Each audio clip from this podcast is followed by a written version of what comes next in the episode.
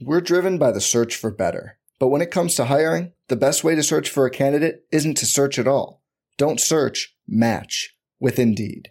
Indeed is your matching and hiring platform with over 350 million global monthly visitors, according to Indeed data, and a matching engine that helps you find quality candidates fast. Leveraging over 140 million qualifications and preferences every day, Indeed's matching engine is constantly learning from your preferences Join more than 3.5 million businesses worldwide that use Indeed to hire great talent fast. And listeners of this show will get a $75 sponsored job credit to get your jobs more visibility at Indeed.com slash BlueWire.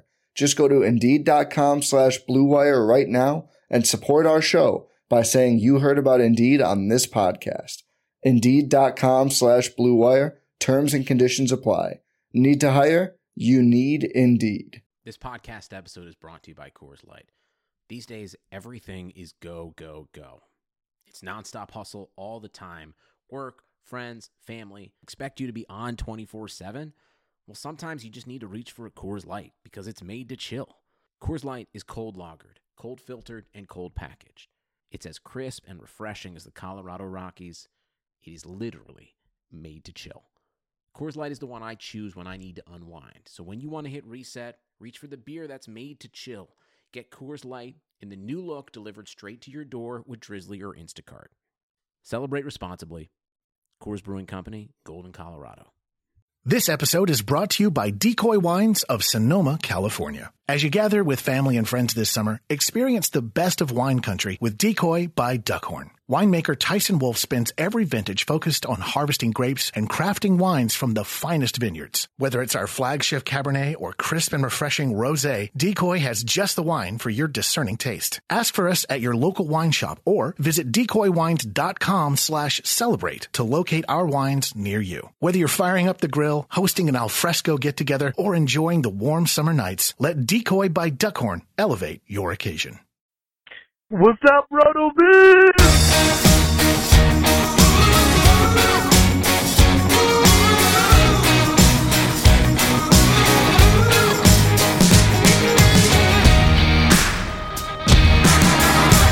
Hi, everyone. Welcome on into a special edition of RotoViz Radio. I'm Dave Caban, Senior Fantasy Analyst at RotoViz.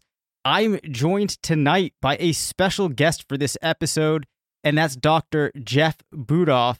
Jeff is an orthopedic surgeon and has contributed a number of articles focused on injuries and player health to the site. You can follow him on Twitter at Jeff Budoff, J E F F B U D O F F. But we're not talking any medicine tonight, and that's because Jeff and I are both super enthusiastic about auction drafts.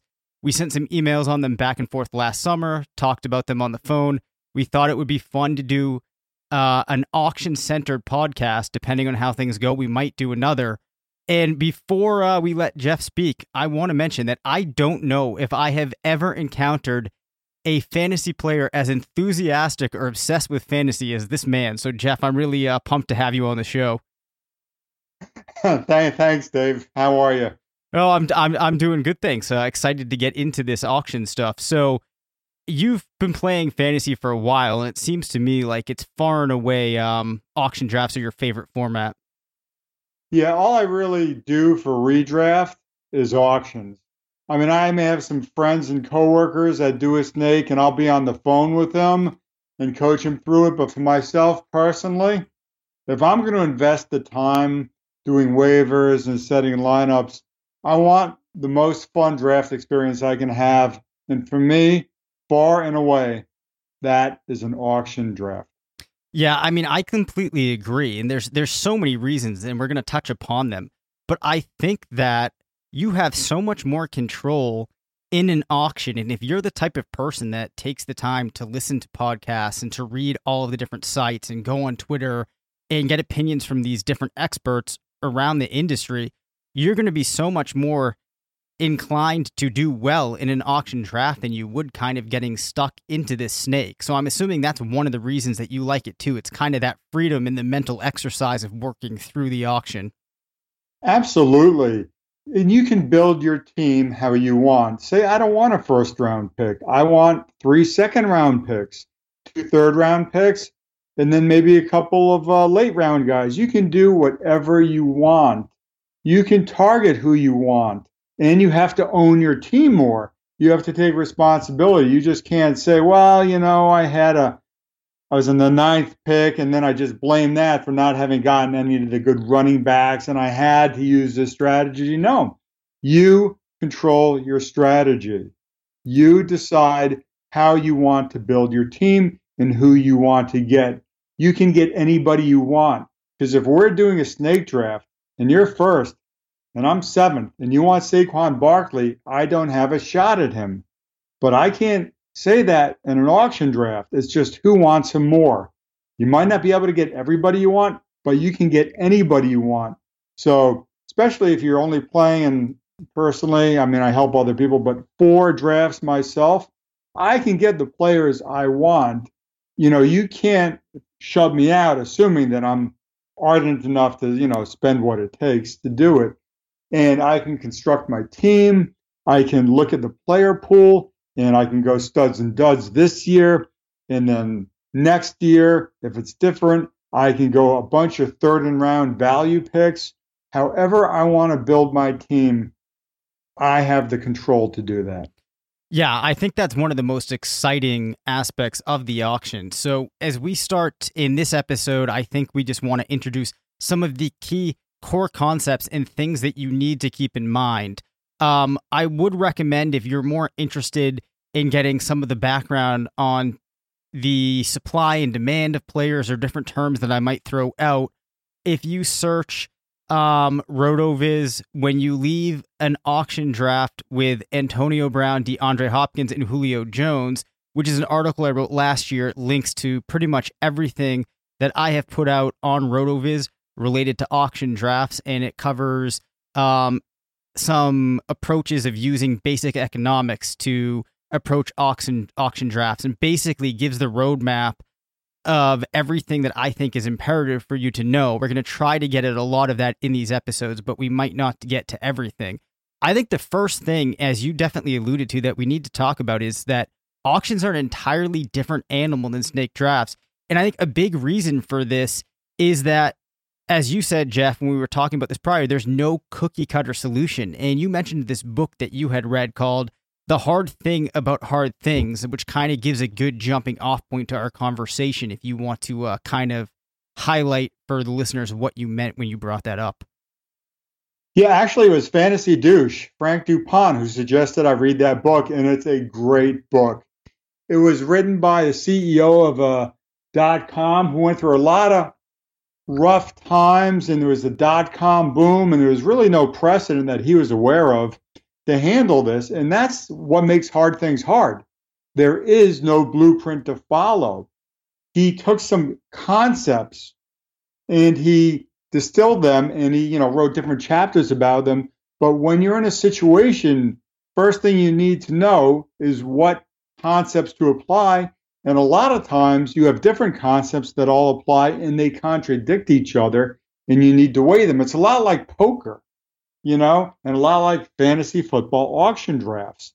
You need to figure out the situation that is current because the situation changes a lot. At the start, at least on Yahoo or ESPN, everybody is $200. You know, halfway into the auction, the situation is wildly different. And in a snake draft, we got 12 guys from Rotoviz and we did it 100 times. You'd probably get some pretty similar drafts. But if we had the same 12 guys doing 100 auction drafts, they would be extremely different Absolutely. depending on the nomination orders, how much money you spent on this guy. And the situation is very, very fluid. It's, it's not like a snake draft where you can sort of plot out how you want. There's a lot of curveballs and you need a lot of mental flexibility. You know, in golf, they say you play the course. And in poker or fantasy football, the course is the other players that you're playing against and the current situation. And you sort of have to negotiate that. You know, when you ask a poker player, which is my gambling background, you know, well, how do you handle that? They'll always give you the most frustrating but correct answer. It depends. And there's a lot of variables. And the better poker players are able to weight the different variables better than the novice. And you know, if you ask a golf pro which club to use, he'd say like, "Well, like, what's your situation?" And he's going to have a lot of questions for you. I don't play golf, but your lie, you know, whether the par is for the whatever, what the weather, I don't know. But he'll have a lot of things he wants to know before telling you which club he recommends.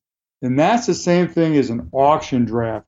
You kind of have a blueprint going in, which has got to be flexible because you don't know what's going to happen. There's a lot more going on and a lot more variables than a snake draft. And then as things go on, you have your plan A, plan B, plan C, and you need to sort of visual, you need to understand what's happening and then the principles you want to apply and weigh them to come up with what is the optimum strategy right now, which may not have been the same thing you wanted to do five player nominations ago when everything just got kitty wampus and the three guys you wanted most went for far more than you were willing to pay. And now you go from studs and duds to I'm going to go with a more um, balanced team, or I'm not going to go running back heavy. I'm going to go running back zero. You need to be able to uh, to think on your feet. Yeah, that you hit on a lot of key points there, and I think that they illustrate a couple of things. So I have built, um, and I've spent thousands of hours in my life building drafting hmm. tools and building a tool that intelligently mock drafts for the computer. And there's a lot that goes into this. And I always have people asking me if I'm going to put something out that is an auction related tool. And I have always kind of held to the fact that I actually think that if I did that, it might be a detriment to people out there because if they start to practice with it, they might get into certain patterns of viewing um, teams getting built in certain ways. Or I guess if I feel like there's so much variability draft to draft that unless you had something that was so random, it might not be serving people well. And I think that people in their mind like to get into building this one approach that are built around one set of prices. It's another reason why I'm very leery about ever building a tool that will allow people to set prices for their players because what can happen is you get this generated list of values. And I think another thing that's important here is if you go to a website and they're giving you values, you need to realize that if your league starts different numbers of players at each position, those values are pretty much, you know, null and void. You might be able to look at percentage differences, but so much of this depends on the roster construction and then the particular flow of the draft that you're in. So, what can happen is if you set your prices higher on this sheet that you go into the draft with, then the prices actually come, you're going to potentially overpay too much in the beginning before you can adjust. Or if you set your prices too low, you're pricing yourself out of players that you might need. And we'll talk about the impact of some of these things. But really, I think if you're planning and practicing, it comes down to thinking about how you're going to react in different situations. And like you said, having multiple plans in place. And this goes back to what you said, which is they're not linear. Uh, auction drafts, they don't follow this predetermined flow of a snake draft. Absolutely. You need to be much more sure of how you value players. And because they're going to nominate people from the late rounds before people that are studs. They'll nominate these middle round players, and sometimes there's one or two studs left, and they don't get nominated to later. You need to figure out how much money you're going to save for them because you might not be the only guy waiting for them. And after a couple rounds of nominations, you can just take ADP and throw it out the window because the situation is now so fluid based on what the personality of that individual draft is. Is it, you know, steep? Are they playing a lot for studs, in which case there'll be less money left later? Because there's only a finite amount of money, 200 bucks times 12 players, which is usually my leagues, $2,400, and that's it. So if they're paying a lot at the start, there's going to be value at the end. If it's a flatter draft, meaning that the studs aren't going for that much, believe me when I tell you, there's going to be a lot more money left at the end. And those people that you think are your sleepers, you're going to get for dollar two, you may be stunned at how much they go for. And that budget that worked in your mock drafts may not work right now. The other thing is if you're like me, like I'm doing six drafts, I told you over the next uh, yep. two weekends, you know, the ADP during, you know, from January to, I don't know, April or the draft may not be that volatile. But I can assure you that after the five preseason games tomorrow night, because this is Wednesday the 14th, so there's five games tomorrow night, there'll be some games Friday night when I'm drafting. Based on a couple of touchdowns or runs, that AD or injuries, that ADP can fluctuate widely and wildly. And you just need to know who you like and how much you're willing to spend on individual players. You need to know the course a lot better because there is no blueprint and there's really no cookie cutter that you know basically what round people are drafted in because the amount of money that somebody goes for in the middle or the end doesn't just depend on you know who's left it depends on how much money the other managers have to spend on them. And so there's a lot of variables to keep in mind, which is another reason why the principles are important in that you need to be able to weight these different concepts in a way, just like no limit hold'em. There's a lot of variables, and you need to adjust between the flop and the turn and the river. How many people are playing you? Is the texture of the board giving you a lot of draws? Is it not? There's a lot how much uh, how deep the stacks are. There's a lot of variables. Same thing with auction drafts, and you really need to sort of have a much deeper understanding of what is going on, who's left, and how much money your opponents have to spend and you have to spend than you do during a snake draft, which is a lot more linear.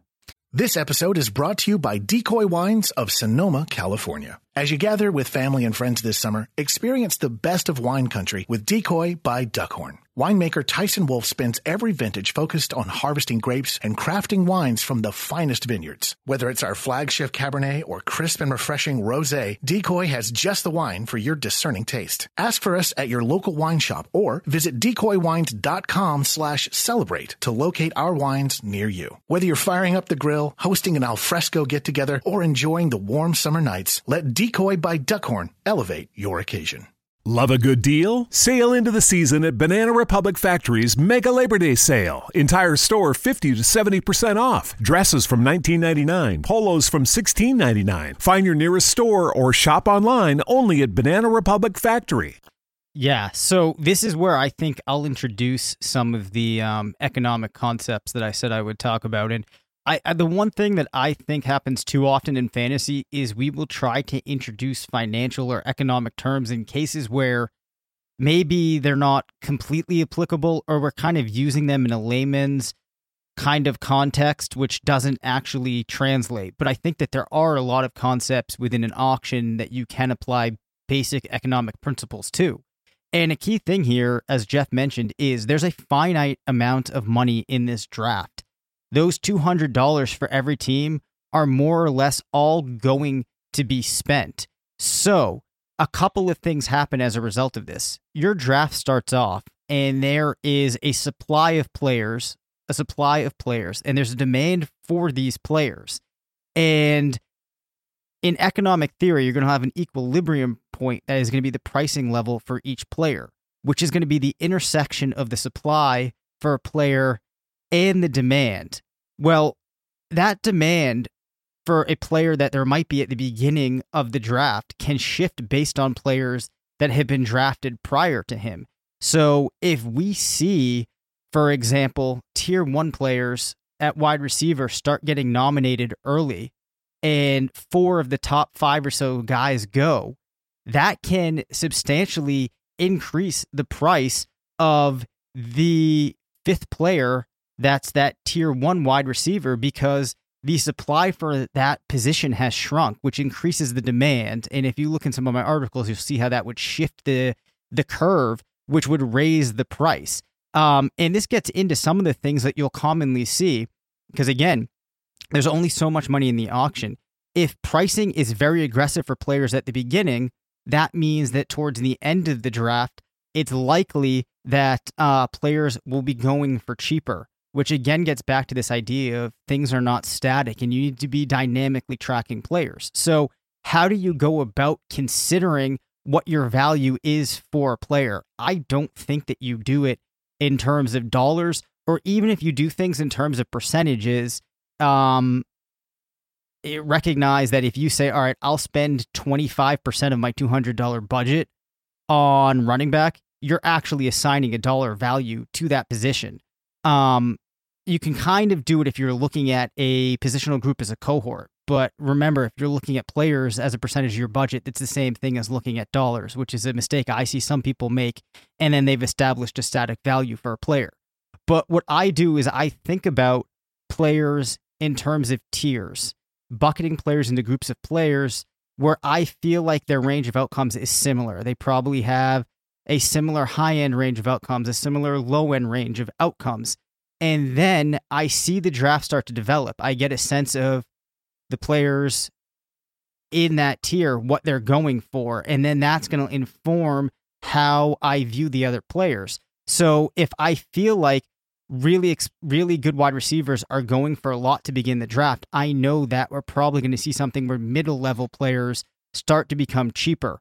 And then I can also take the context of the prices of running backs and start to use that to inform my approach. Um, and I think that's a really key concept that I can't stress enough is just that you need to be reactive to the pricing because it can give you ways to optimize your team that you're putting together in ways that you might not even realize when you're planning or going into the draft. Do you think that makes sense, Jeff?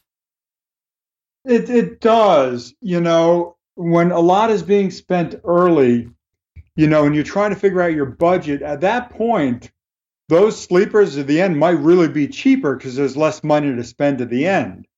Whereas if those, you know, if it's like an eighty dollar Saquon Barkley, say for example, which is a lot, yep. or seventy dollar, there's going to be less left at the end for your ninth and tenth round sleepers. Now, if it's fifty bucks at the beginning, those sleepers may go for five or ten dollars because there's a lot less money, a lot more money left at the end. Also, a couple of things you touched on, I'd just like to yep. uh, elaborate on, if you don't mind. Sure. You know, you talked about how as people go in a tier, the next guy can get more expensive.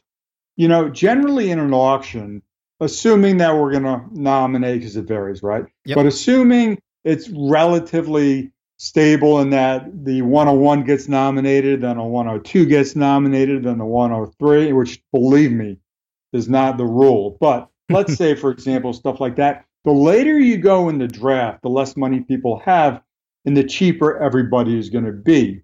But everybody else also has tiers. And some of these tiers are pretty established. Now, JJ Zachariason, I think it was him who first said it, he talks about a U, where the people at the end of a tier are going to get more expensive as the tier evaporates. Right. I, I think that there is some merit, but I don't think that's quite the way my experience has been. Yep. First of all, you go through a lot of different tiers throughout an entire draft. And not all of those tiers are going to have people more expensive at the end. Is usually just the last guy in a right. well established tier. It's only going to happen one or two times on average during an entire auction. And it's just not like, you know, a U is like if there's six people in the tier, then the third and the fourth will be the cheapest, and then the fifth gets more expensive. I think it's usually the last one. And the tier where it usually happens is this if it's going to happen, 90% plus, it's going to be the stud running backs. You know, depending on if Ezekiel Elliott is still in there after the holdout, you know, the top four or five this year. And it may be with the top few wide receiver studs. And after that, there's so many tiers going to go through. I wouldn't worry about it. But you need to be wary when the auctions, when the players are nominated out of order. For example, let's say you have Saquon Barkley as your one on one, for example. And the nomination starts off with David Johnson. And he goes, and you're like, you know what? Not a bad price, but you know, this Rudolph guy said if I wait later, it'll get cheaper. And then McCaffrey goes. And you say, well, that's a good price, but I really want Saquon Barkley. I'm just going to save my money. And then Zeke goes, you go, well, you know what? I know he's suspended or I know he's holding out, but, you know, it's still a good price, but I really want Barkley, right? And then Kamara goes, and you're like, you know, that's a price I'd be willing to pay, but it's I, I'm going to hold out. And then, you know, Chubb gets nominated, and then whoever you think is in the second tier there, and then all of a sudden the second tier is evaporating. There's nobody left in the first tier, and finally Saquon Barkley gets nominated, and you figure you're going to get him really cheap, right? No.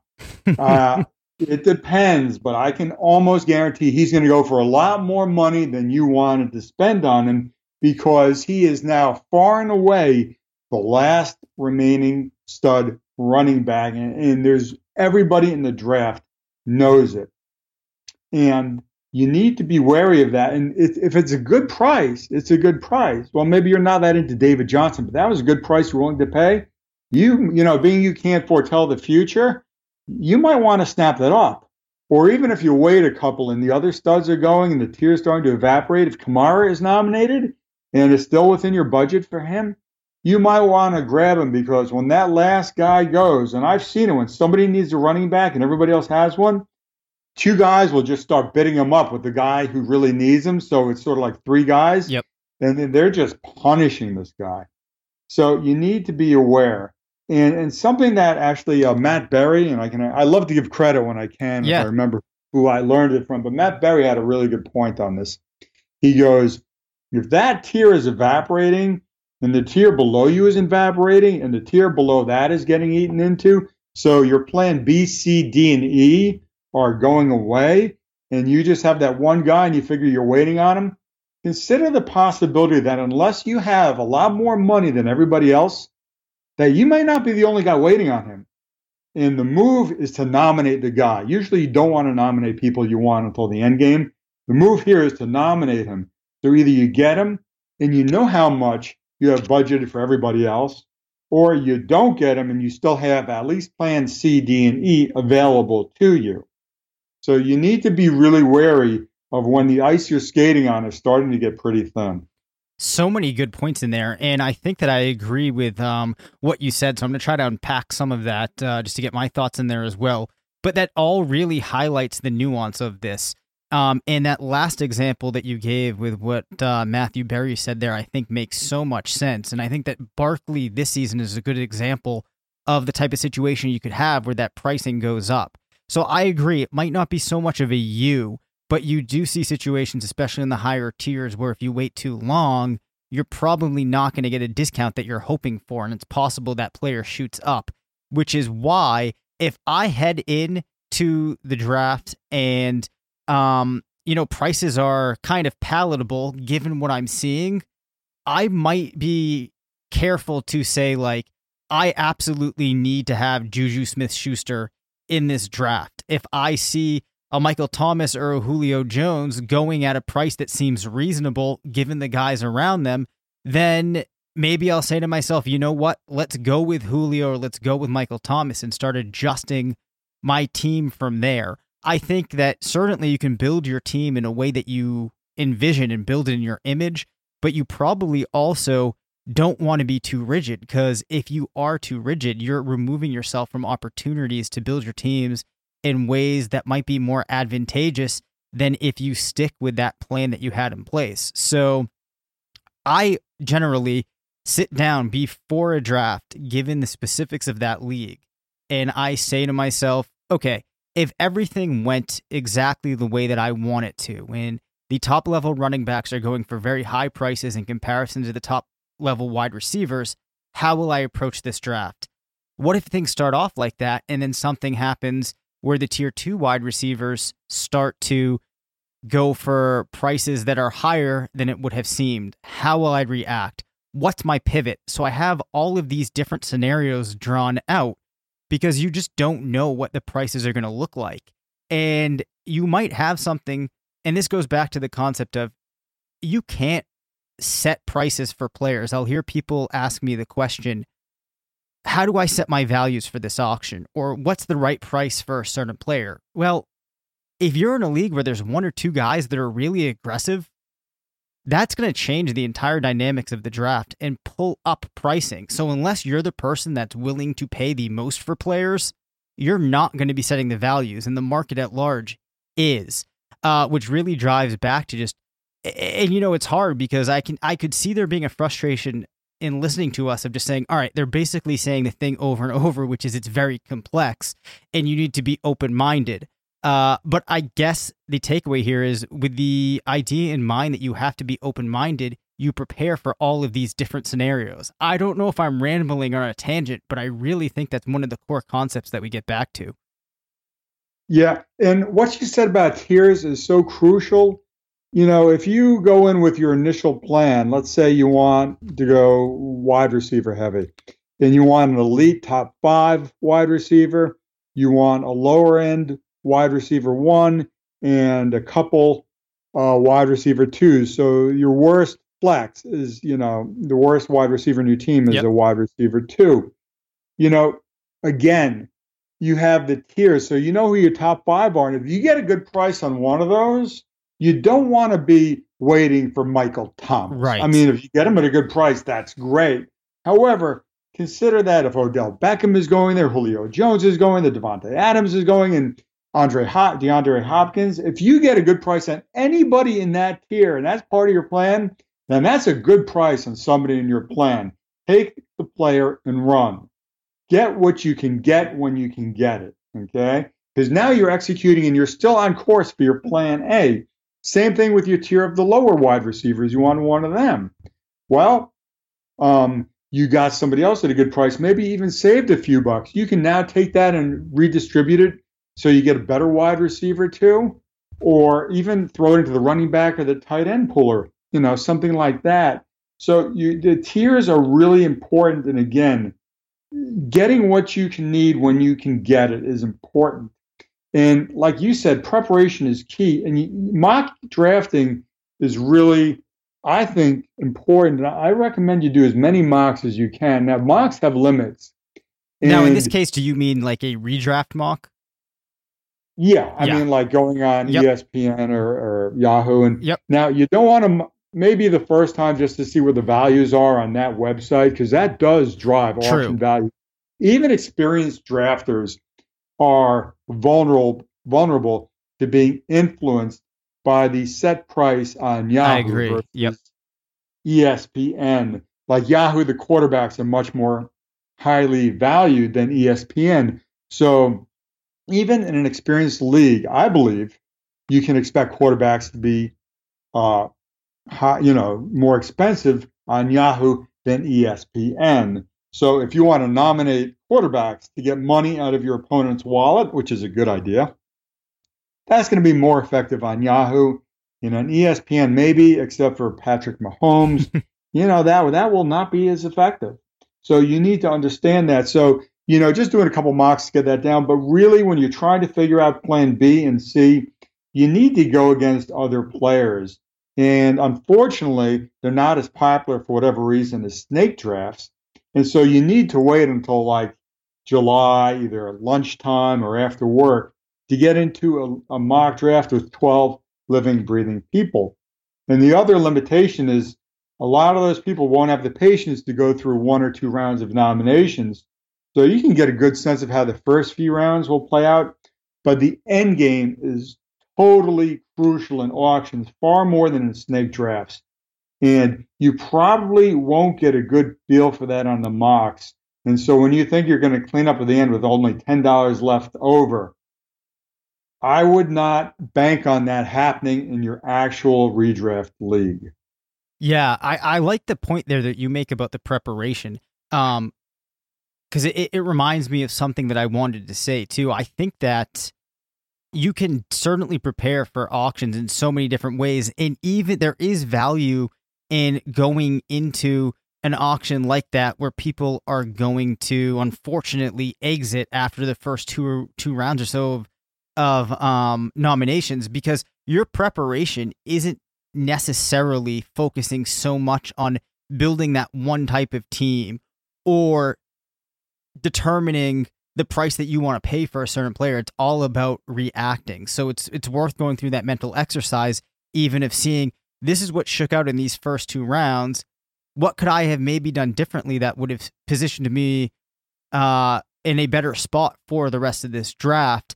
How would I have continued going about as things developed in this draft? That's really what the preparation is about there. It's kind of similar to when I talk about building projections for players for the coming season.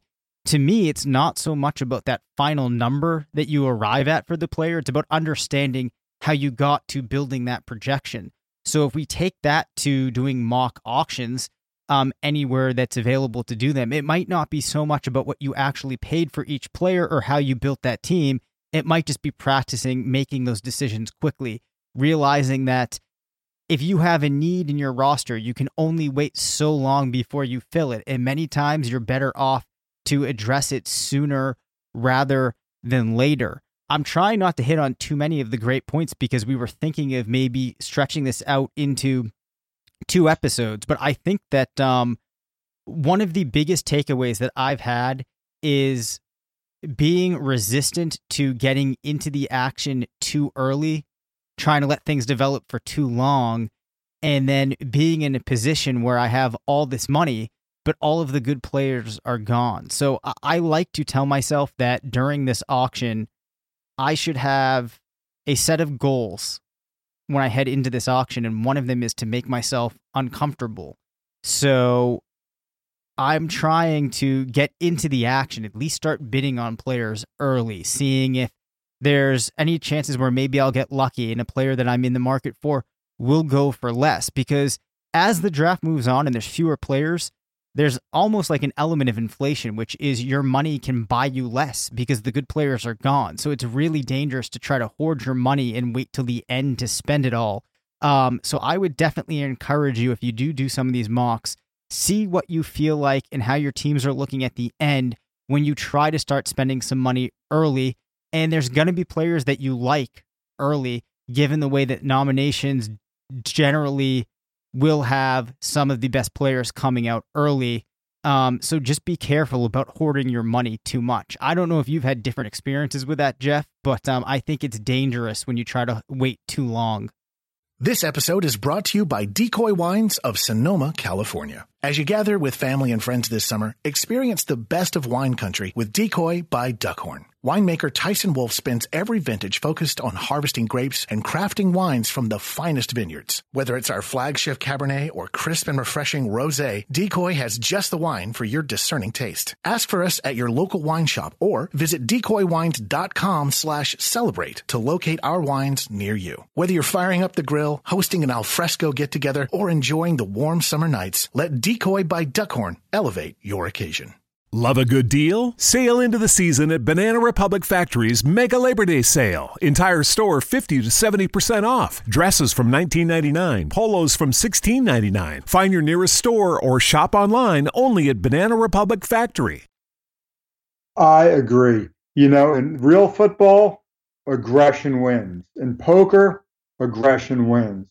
In auctions, oftentimes aggression wins. Some of the biggest regrets are when you let that stud that you really almost had and you really wanted, but you don't want to go a dollar or two over what you mentally right. thought your number was.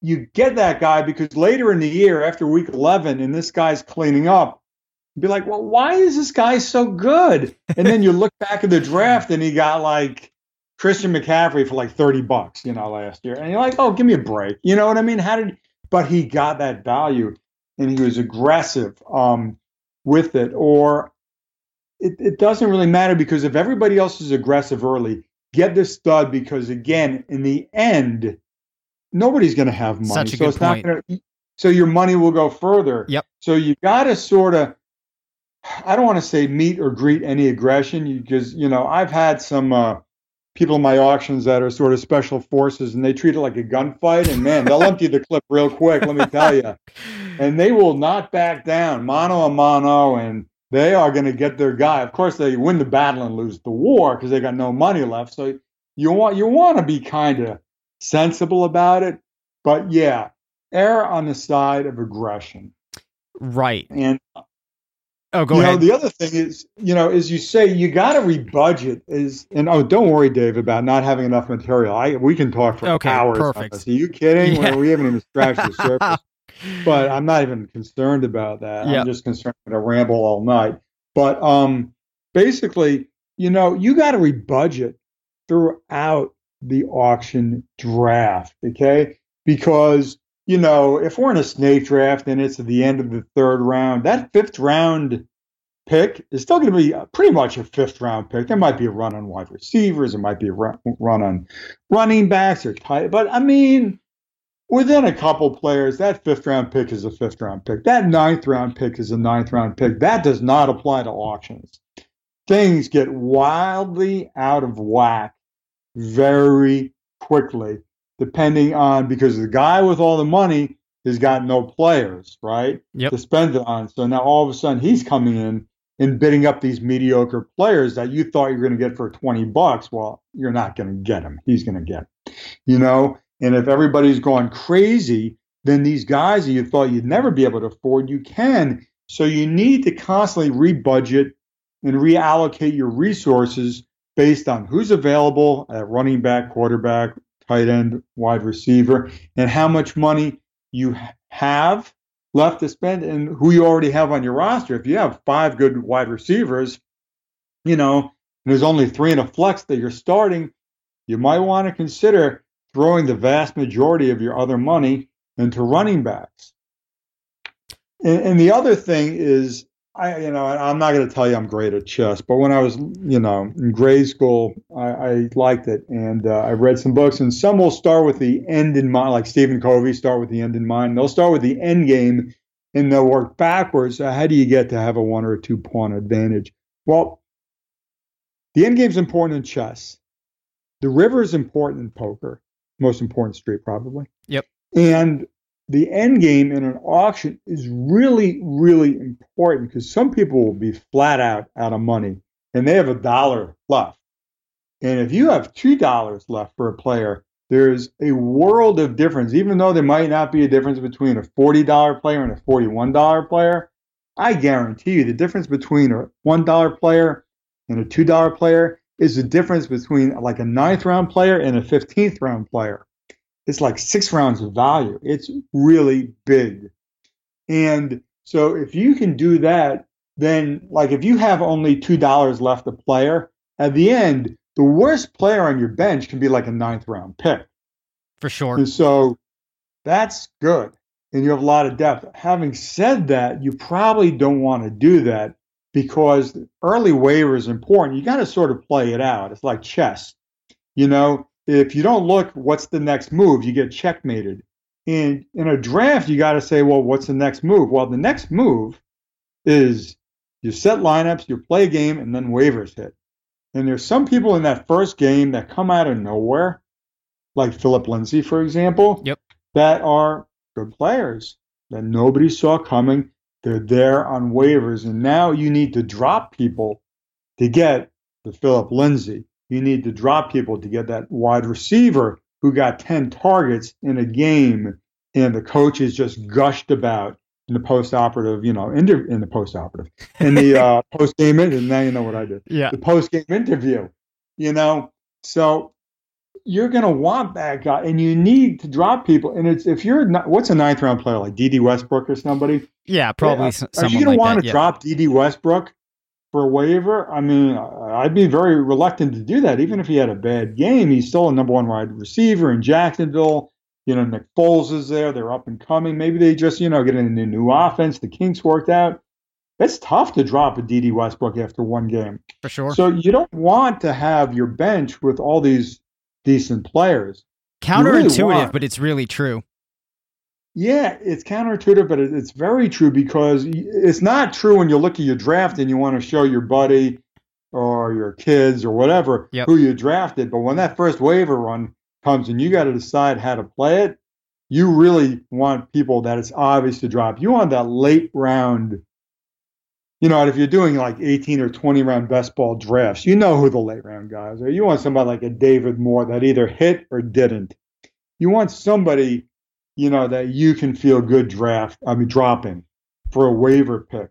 And so instead of two dollars, you know, uh, for your bench players, if you have two dollars on average and you spend three dollars on three bench players and three dollars on and one three dollars between the last, so three three three one one one, that's better because those three dollar plays can be like eighth round picks, which are obviously better than the ninth round picks. So you have a better team. Plus, you have all these late round dart throws on your bench that you're just dying to drop. You know, maybe one of them hit. Good, congratulations. And you still have two people you won't even think twice about, and you don't make a bad drop that's going to come back to, you know, hurt you later and cause regret. So, you know, you do want to always consider the next move, and you do want some of those guys that'll either hit big or not hit big, and you'll know pretty early in the year.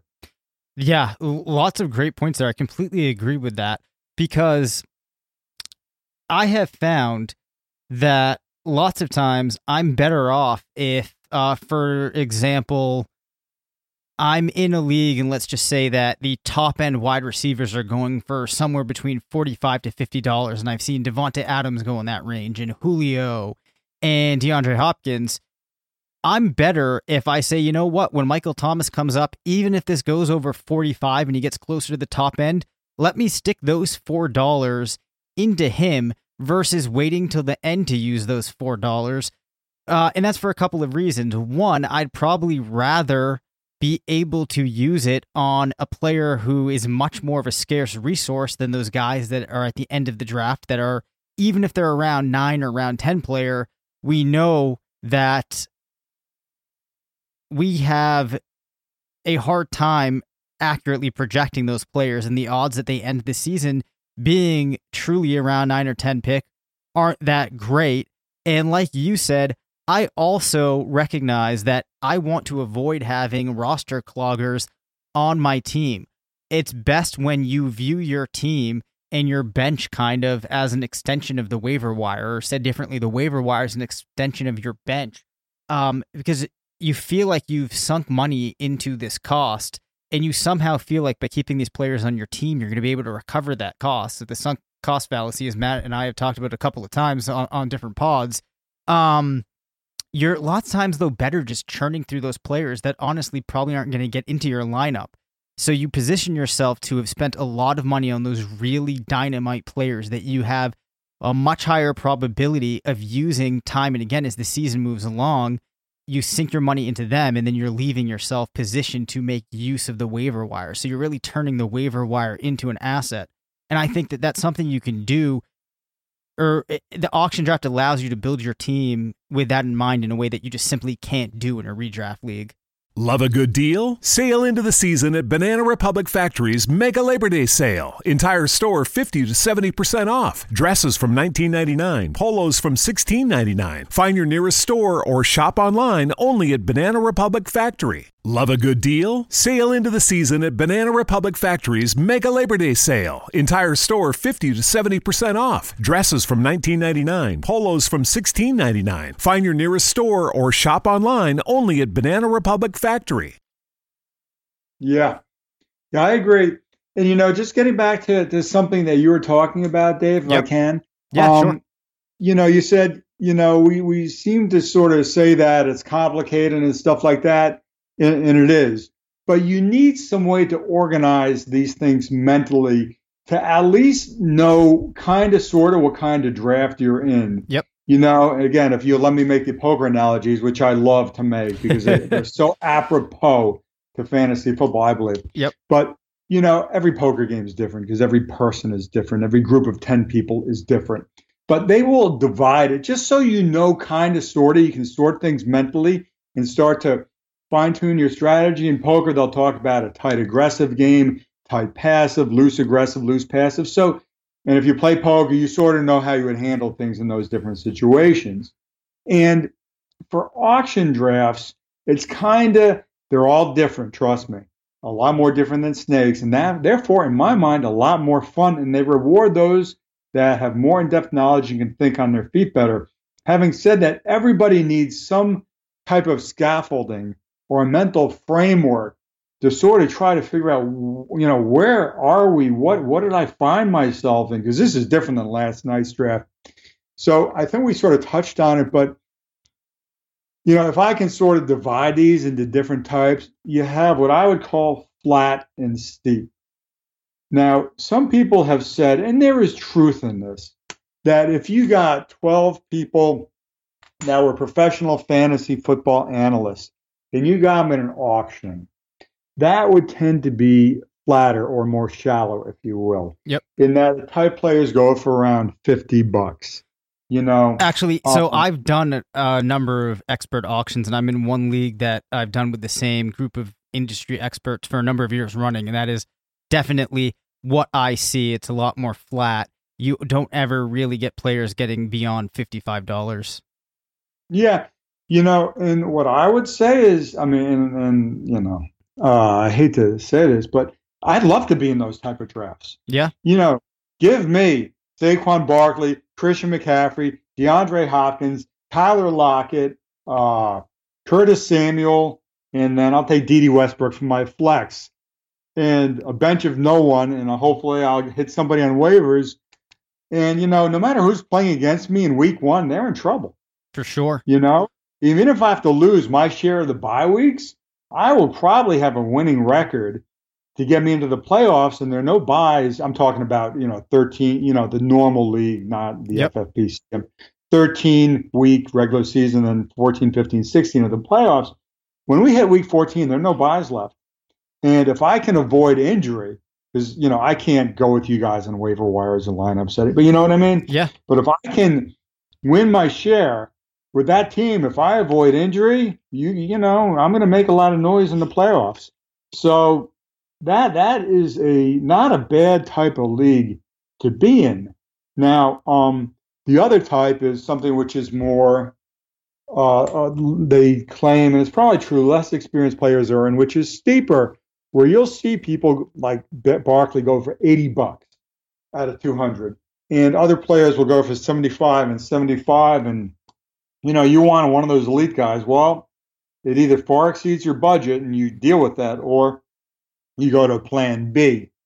And so you have flat or steep obviously the flat those sleepers at the end will not be going cheaply. And if it's steep there's no money left at the end. So if you have you know an average of two bucks a player for three dollars for half you're benching one dollar for the other half. You're in good shape. You're going to pick up some good players. And then the other intersection is regular or irregular. If you get into a draft with a bunch of people that are not that experienced, the nomination order will be what I call regular, meaning the 101 Saquon, Saquon Barkley, then the 102 it's Kamara or it's, it's McCaffrey, then the 10, you know what I mean? Yep. And you'll just tend to go down. And that's a lot simpler to deal with to know how to value players because everything's regular, as opposed to the irregular type, which is more people that are experienced and they know they're experienced and they want to take advantage of that experience and that deeper knowledge of player values.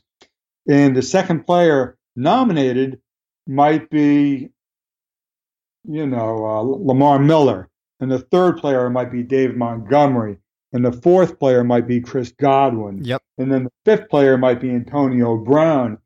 Now, are you going to let Antonio Brown go cheaper than you want so you can save the money for one of those studs? Or are you going to take the value?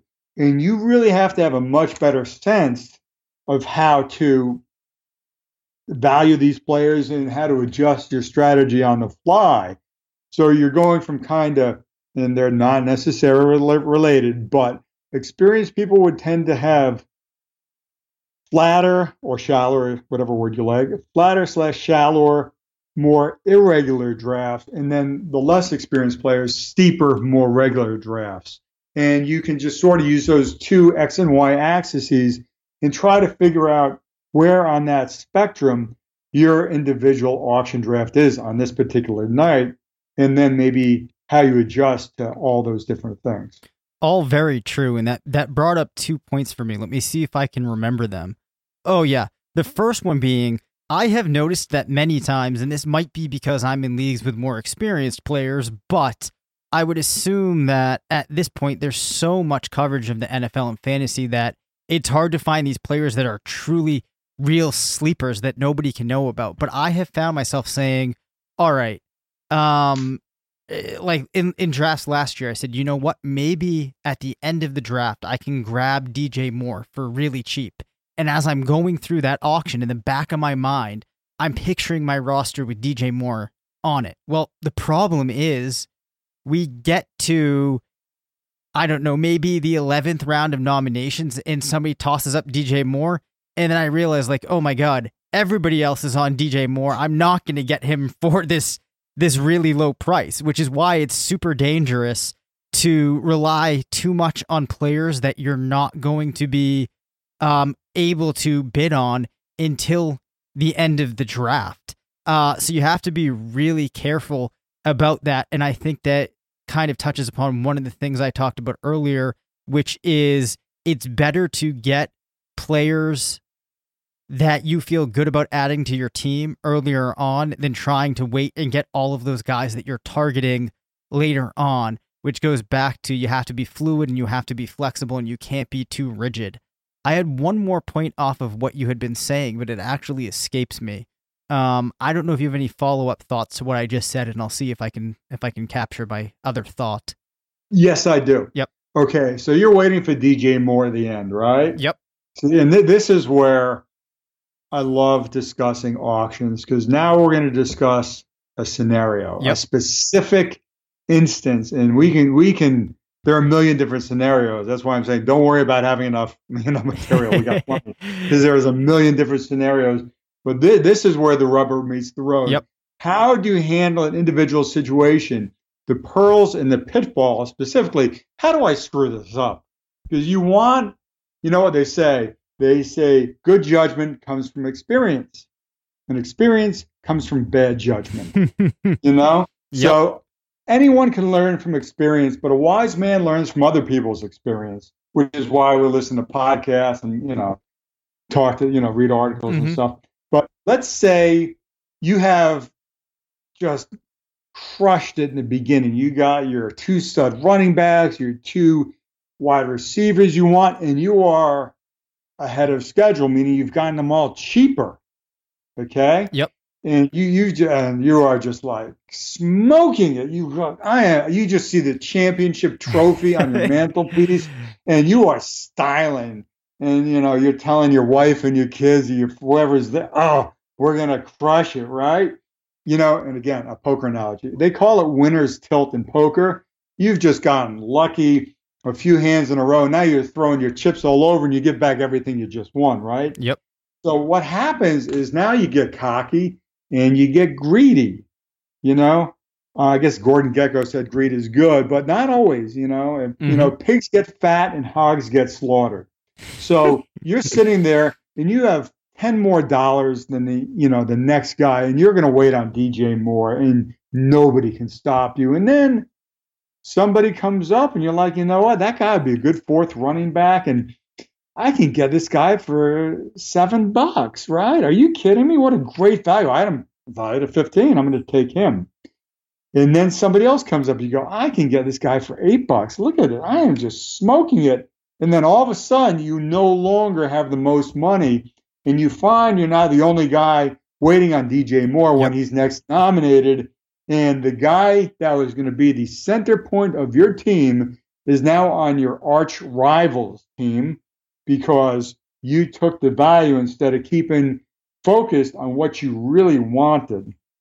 And so you need to really uh, either nominate him right then so you know how much you have to spend on him and how much you have for the other guys, or you just have to just hoard that money and resist temptation. Sometimes, you know, we try not to nominate people early on and in the middle that we want, but sometimes when you're in a situation like that and you're saving a significant chunk of change for somebody, at some point it's more important to have the knowledge of how much you need to spend to get him than it is to save an extra buck or two.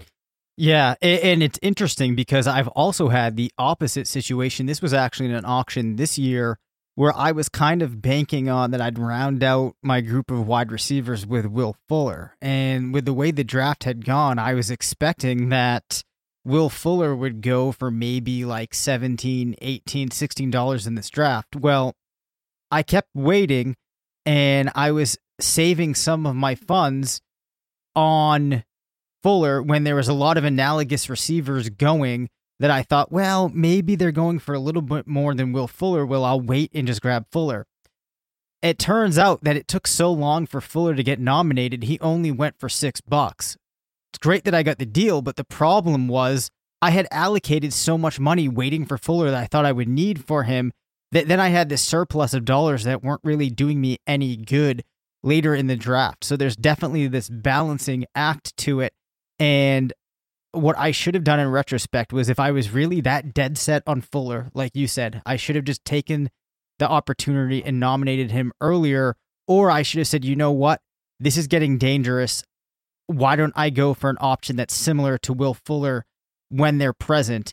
And I then may have been overall in a better position because, like I said, I had the surplus. There was that inflation, and my money at the end wasn't really buying me um, that much. You know what I mean? Um, Yep. So th- that's a really dangerous thing, and there's this balancing act to it, which you're not going to be right all of the time. But I think the more auctions that you do, or the more planning that you do, you can avoid having those type of situations. So I actually man, like you said, I think we could just keep going on this. There's some other key concepts, uh, things that I think we could probably discuss in another episode. So if you're cool for it, maybe we'll uh, do another one of these. And if you have any closing thoughts, uh, things that you want to say before we close this one down, let me know. Yeah, can I just touch on a couple yeah, points? definitely. So for your Will Fuller, let's say you had eighteen dollars budgeted, you got him for six. So now you have twelve bucks and nothing that you're really interested in spending it on. If you had nominated him earlier, it might have cost you nine bucks, right? Yep. Fifty percent more, but you would have had an extra nine dollars to spend on players that you really wanted. So again, the knowledge is sometimes more important than the money. Um, so that's something to keep in mind. The other thing that we had on the show sheet Yep. is, you know, just auction drafts are so much more fun, I believe, than snake drafts. I really wonder why people are tentative about doing them. First of all, they're a lot more fair, right? Yep. It's like if you're number one and I'm not, you can get who you want. I can't get him. Well, how is that fair, right? We're both putting up the same amount of money to be in the league. Why? Why is it random chance that you can get the league winner, but I can't? At least if it's an auction, you outbid me. I have no one to blame but myself. And the other thing is, you know, fantasy football players agree on very little. We can't agree on who the best player is, how to who you want in the first round, who, you know, what position to spend most of your auction dollars on.